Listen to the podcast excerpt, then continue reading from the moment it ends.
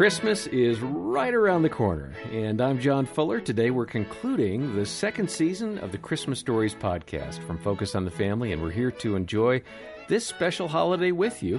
We're going to be discussing what adds meaning to this time of year. Joining me today are two voices you've heard throughout the season, uh, Diane Ingolia and Paul Batura, both co-workers here at Focus on the Family. I wonder, can you believe Christmas is already here? I can, because there was a lot of preparation moving up towards it. And um, as I mentioned before, I have my Advent calendar. Yeah. That has helped to keep me on track for this.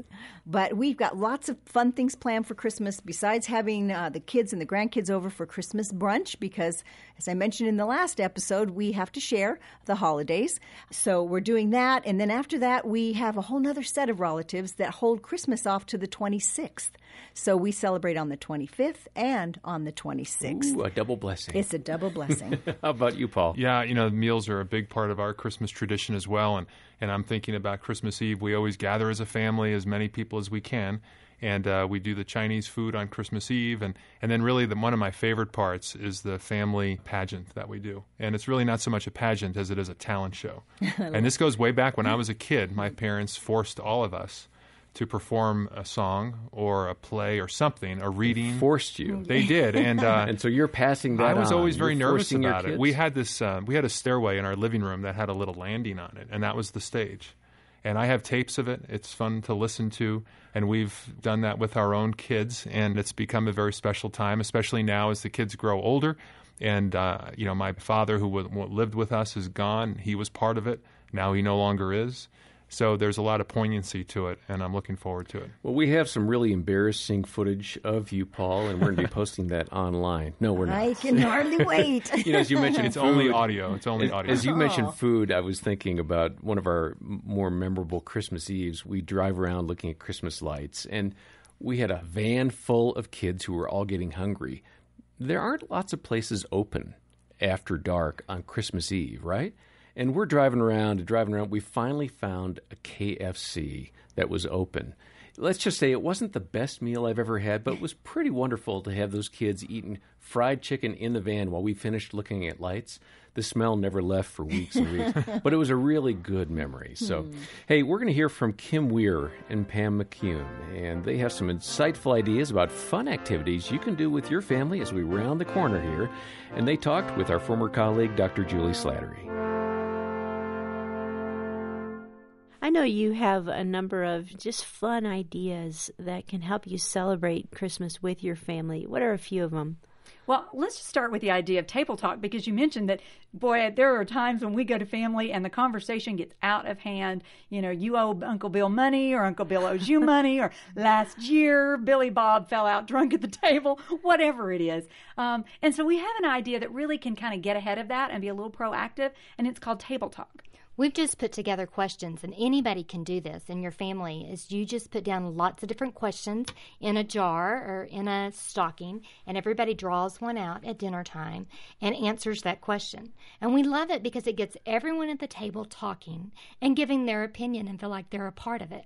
So you don't want to ask questions like, who around this table do you not like to be with? Absolutely not. You want to steer the conversations in a way that's celebrating. Well, and that's the fun of the questions. You might want to edit them ahead of time if you're not fully trusting your guest list. Um, it, Pam and I actually have made up one hundred questions that we have through our ministry, and that's fun. But what's really great is just to put index cards on a table. And throughout the day, people can write down questions.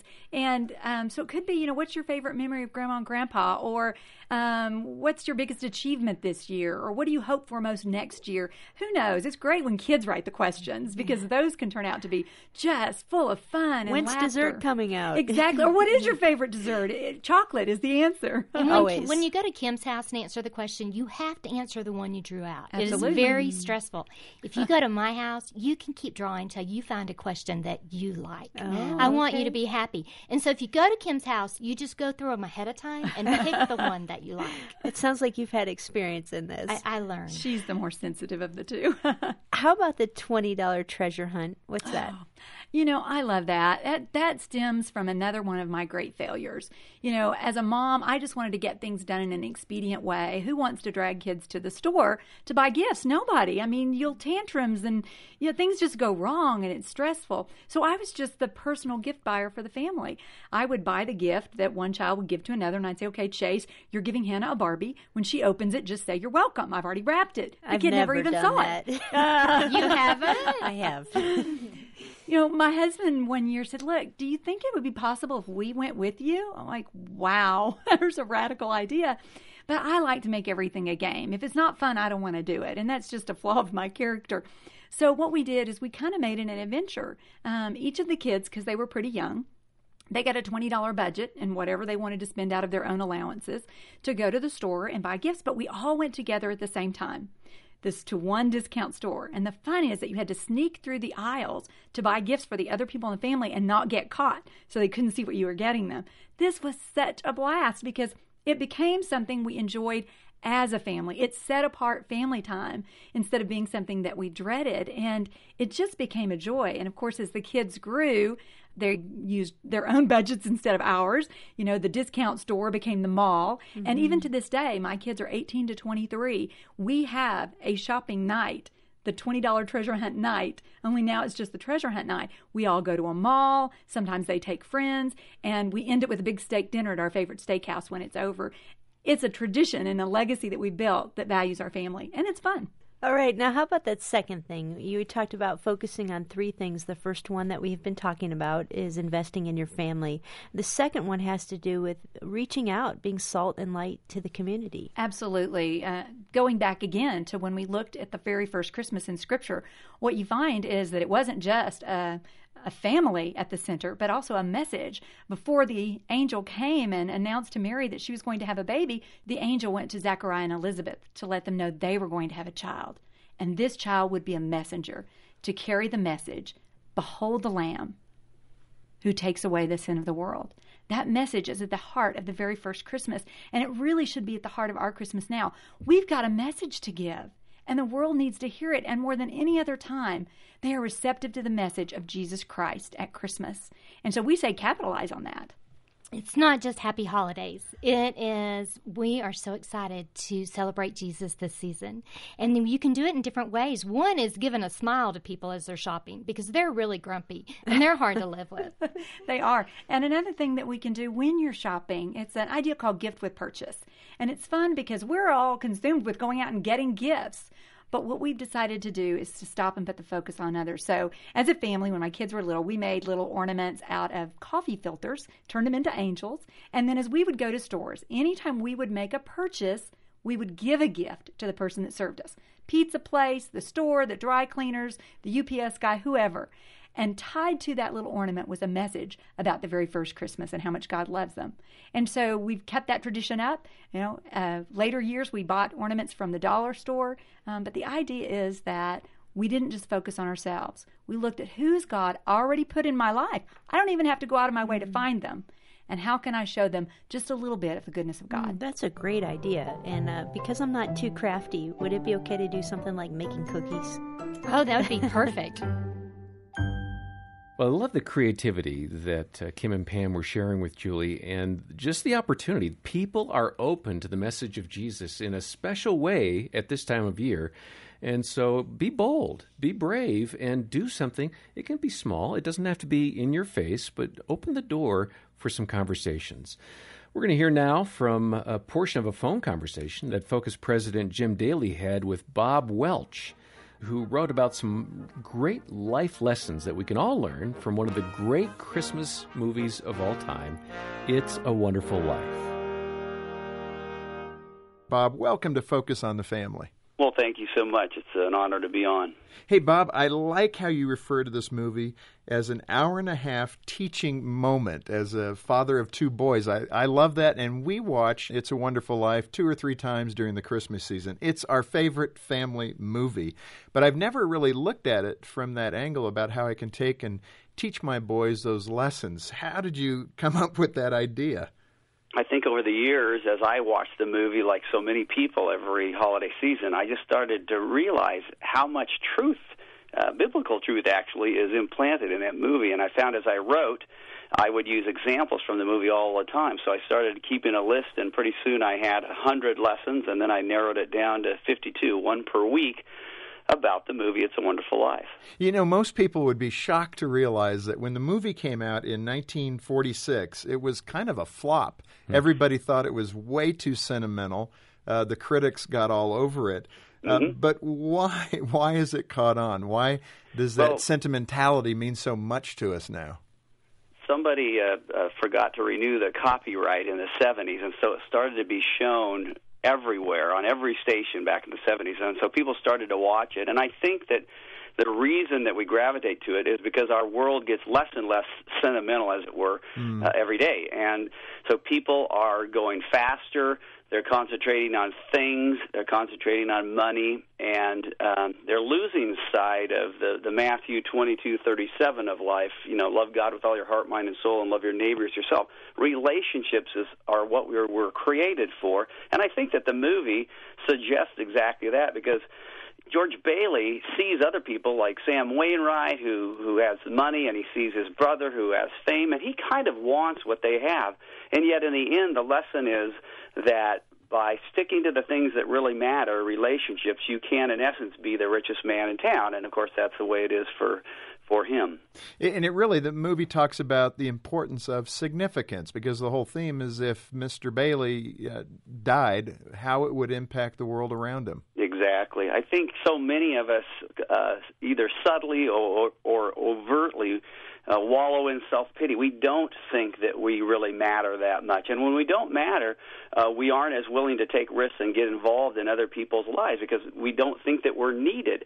But the essence of the movie is if you take us out of the equation, look how the world would be different. And um, so I think really the movie is about perspective, about understanding um, the blessings around us and understanding that we can be a blessing to someone else as well. Mm. There's also that the whole theme of materialism, and I love that because George and his wife, Mary, I love Mary, Mary, mm. uh, you know, they live in this old rundown home, and it just weighs on them. And you know what?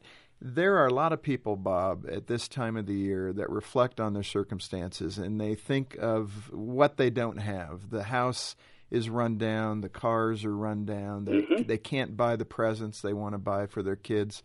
Uh, what can they take away from the movie? I think they could take away uh, perspective. If you think about it, when George is on that snowy bridge on Christmas Eve, he's exactly that. He's mad at his family. Mm. He's mad at Uncle Billy. He's mad at the old Granville house. You know, he picks up the newel post, and it's never uh, fixed in place there. He's angry at the whole world. And when Clarence takes him through and shows him life without him, think about it. None of the circumstances change. But mm. when he comes back to that house, he's a changed man. Why? Because his perspective changed. And so I think the, the greatest gift we can give ourselves this Christmas is perspective, uh, understanding, as George did, how fortunate we are, what blessings we have. When he came back to that house, he still owed eight thousand dollars. The reporters were still there. There was still a warrant for his arrest. Nothing had changed, but his attitude had, and he, and he was able to transcend the circumstances of his life through his attitude and, and understanding that he was necessary and that he was surrounded by people who loved him. You know, John and Diane, that's a great summary of that movie. One of my favorite movies as well. I'm sure you guys have watched it numerous times. Mm-hmm. Yes. Um, you know, the idea that to see what life would have been like without you is one of the great takeaways from that film. Mm-hmm. But you know what? I, one of the storylines that I love that I haven't seen too many people talk about is the impact that uh, Mary Bailey had on George. You know, she's sort of the the second-tier character behind George and Clarence. But Mary supported George, believed in him, and then really, you know, at the very end of the film, who called all his friends and who got all those mm. people to come to the yeah. house to express their love for him. Mm. And uh, I think that says a lot about the quiet, heroic attributes of a good wife, a good mother, and um, not to be overlooked. I think it's a very, very significant part of that film. And And, you know, it, I think it's not coincidental. Her name is Mary, and it's at Christmas, and there's another Mary that we remember in a very significant way at Christmas as well. Mm. How about you, Diane? What did you like about the film, and what do you take away from it? You know, I kind of echo on what Bob had said about the fact that every life has meaning and purpose. And sometimes we're caught up in our own circumstances and we can't see past it. And I think that watching that movie lets you understand that there's still hope. Having a community around you is so important to uplift us, to give us that hope that, you know what, we can do this together. And I, I love that Mary, she truly was my hero in that movie mm. because you're like, this is what this is all about. We stand next to each other as the body of Christ. And, and you know what's so amazing is that that movie is over seventy-five years old mm. and yet it holds up. I think that's the sign of good art, right? When it still is relevant to life today, when life back then was very different, but in many ways, you know, we're all struggling with the very same things. Yeah, that's one of those endearing classics. And certainly there are great films and uh, movies. There's great music associated with this season. And what we really want to do is dial into the person behind the season. And we're going to continue to do that with Pam McEwen and Kim Weir as they talked about remembering Jesus at this time of year. I loved looking at the prophecies of Jesus, but specifically in December, we go for twenty-five days of December, knowing that I'm probably going to miss twelve of them, so we'll hit thirteen. I'm low. And I like to put boxes out because I'm a gift giver, and I love to put treats inside the boxes for each of my kids. When they were little, it might have been a sticker or a pencil. If they're going to school, I'd give them some chocolate to be hyper with the teacher. At night, I don't know, some sleepy time tea. But along with getting their gift each day, and I prophesized that they were going to get a gift and explained what prophecy was, we would also pull out one of the prophecies of the Old Testament and read it. And it was so fun because they would take turns reading them and guessing how Jesus fulfilled it in the New Testament. And if they didn't know, we'd look it up and we'd read it. By the end of eighteen years, they knew most So the of prophecies them. Are wrapped inside the boxes, is that right? Yeah, With I the put treats? Them on cards, uh-huh. and I mean, I just took them out of the Thompson Chain Reference Bible. Um, or if you wanted, you could stay up all night and read the Old Testament and highlight all the prophecies, and tomorrow night read the New Testament and figure out how they go together. But really, some shortcuts. People have already done that, and we like those shortcuts. But we'll there's over three hundred, but if you just take even less than twenty-five and start seeing this isn't just a coincidence. This is amazing where he was born, where it said the coming Messiah would be born, what he would do. Well, let me just paint a picture for you of Pam's um, over enthusiasm for this. She has twenty-five different size boxes, from jewelry size boxes to, you know, kind of the boxes that, you know, you could fit a watermelon in. And so they're stacked in the house and she decorates them. And each one has that treat and that prophecy. So can you imagine the anticipation of when are you going to get to open number thirteen, you know, mm-hmm. and the treat inside and the joy of finding out a little bit about Jesus. You know, for us underachievers, I have twenty-five envelopes. They have no treats in them, and they're just under the tree with my attribute ornaments. But that's the great thing about Christmas. Play into what you love to do, mm-hmm. and then find out how to make the ideas around you fit your family. You know, there's a story in Scripture that I'd love for you to close with. And most people don't think about this as a Christmas story, although it's familiar. And that's the story of Mary and Martha. How is that instructive and just a good word for us as we approach Christmas? We love these two sisters. Every time you see them in Scripture, these two sisters are together. They loved one another, but more than that, they loved Jesus. And Scripture says that Jesus loved them. And I guess my favorite story is one where Jesus was traveling through town and they knew he was coming, and so they prepared to host him a dinner party. That sounds familiar, doesn't it? It was a holiday. It was a holiday, too, yeah, kind of a, a festival time coming through. And can you just imagine their excitement? And they open the door, and it's Jesus. I can just see Martha ushering him in to the best seat in the house. Still so much to do, though. She quickly moves on with getting the fish and the bread and the wine glasses, making sure her servants were getting everything ready. But where was Mary? Mary had taken the seat right next to the teacher, right at his feet, the most honored place. She didn't want to miss anything he had to say. I'm sure that Martha, when she finally realized where was Mary, was quite upset. In fact, she was so upset that she runs out to Jesus and she tells him what to do. She says, tell her to get up and help me. Don't you care that I'm doing all this by myself? You know, I've said that to Jesus before. Don't you care? Look at my life. Look what I'm going through. Look at my holiday season that's falling apart. It seems like everyone else uh, has time to worship Jesus except for Mom, who's busy being the Martha. Uh-huh. So we might be telling Jesus, but mostly we're usually telling our husbands, saying, don't you care that I'm doing all this work and aren't you going to help? Mm-hmm. But the great thing is, is Jesus does care. And he set the record straight. And he said, Martha, you are busy with so many things, but there's really only one thing that matters. Only one thing that's needed. Mary chose the better part, he said. And what she chose was to be with him. And so as busy as Christmas can be, as crazy as our lists can be, there is nothing that's really needed except being at the feet of Jesus, worshiping him for what he's done, sacrificed his life so that we could have a relationship with God. Hmm. And that's a great word for us to close with, just the reminder that the presents will be gone, the paper will be gone, the meals will be eaten, but the better thing that will not be taken from us is the time we spend worshiping our Savior during this season. You know, I really like that reminder because we didn't grow up with a lot of money. It always came back to the fact that this season is about Jesus, and it's about what he has done by coming to be our Savior. He came to earth as a child, but he also was there to die on the cross for us.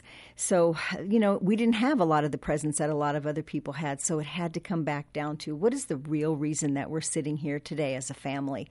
And uh, I'm thankful for that. You look back on it, and there wasn't a pile of stuff, but there was each other and the fact that we're here because of Christ. I, I appreciate that. Mm, that's neat. And, Paul, as we uh, kind of wrap up here, what are some things that you take away ultimately about the Christmas season? You know, John, I, I don't want to get morose, but I also think Christmas is a great time of sentimentality. And I, I Christmas, I often think about the fact that we only have so many Christmases, and especially when you have kids. The time is fleeting. The time is short. There's only going to be so many years when there's that magical feel in your house of little kids. Mm-hmm. Hopefully you get grandkids later on and you get to experience it all over again. But even here I am, forty-six years old, I'm probably halfway through the number of Christmases I'm going to experience. And it's such a rich time, a wonderful time.